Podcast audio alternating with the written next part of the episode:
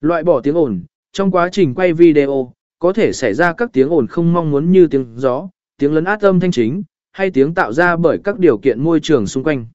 Bằng cách chỉnh sửa âm thanh, bạn có thể loại bỏ hoặc giảm thiểu những tiếng ồn đó, tạo ra một âm thanh sạch sẽ và chất lượng hơn. Điều chỉnh âm lượng, đôi khi video của bạn có phần âm lượng quá yếu hoặc quá mạnh, gây khó khăn cho người xem.